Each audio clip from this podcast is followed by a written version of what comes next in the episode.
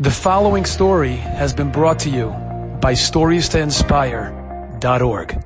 Many years ago, there was a a certain wedding somewhere or a ceremony or something or other, and a Rebbe comes over to another Rebbe, a much, much older Rebbe, and he says, Shalom Aleichem, Rebbe, how are you? Givaldik, Shalom Aleichem to you. What's your name? You. Oh, I was in your class in fifth grade. He says, oh, yeah, yeah, Taka, I remember you were in my class. Very nice. Excellent. He says, what do you do now? He says, I'm a Rebbe.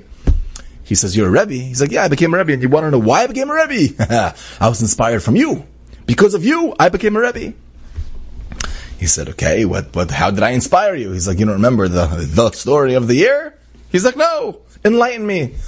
He's like, wait, Rebbe, you don't remember the story? That's the, the story. He's like, I have no idea what you're talking about. What are you talking about? He says, okay. In fifth grade, years and years and years ago, there was a boy who came in with a very fancy watch. Remember? He's like, nope. He's like, what? It's okay the boy came in with a fancy watch, and uh, the watch was lost by recess. And the boy said to the Rebbe, "Somebody stole my watch in class, and it was like a, fancy watch." And the Rebbe said, "Oh boy!" He locked the door, and he said, "Everybody stand in line, and we're gonna feel everyone's pockets unless somebody wants. Does the person want to give it in?" And obviously, I wasn't giving it in. I mean, the busha for that. Woo, forget it. So you're like, okay, I want everybody to stand in a line, and everybody close your eyes.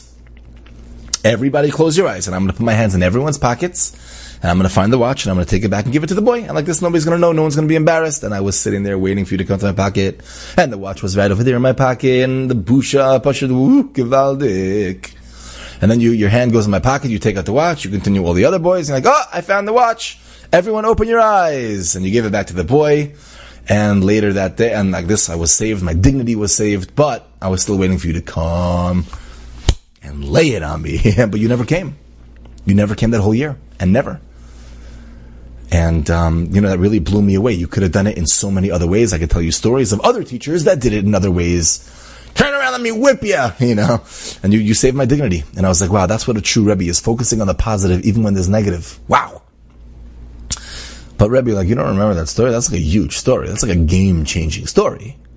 So the Rebbe looked at him and he said, all these years later, he said, I also closed my eyes. To tell you the truth, I didn't know it was you either. He's like, what? He's like, yep, why should I know? The lesson you learned, right? Right. The watch is returned, right? Right. So why do I have to know who it is? Why do I have to always look at you with that like label? Oh, that's the kid who stole. No, I'd rather focus on your positive. This is a true story, Rabbi. This is a famous story. But we could all do this for those of us who are teachers, rebbeim, parents, humans. for those of us who are humans, we should do this. Try to focus on the positive. When you're about to say something to somebody, what's what's going to happen? How's that? Uh, how are they going to take it? You want to make somebody feel uncomfortable. You want to judge somebody. Just it comes up so many times in life.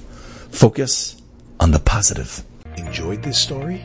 Come again. Bring a friend. Stories to inspire.org.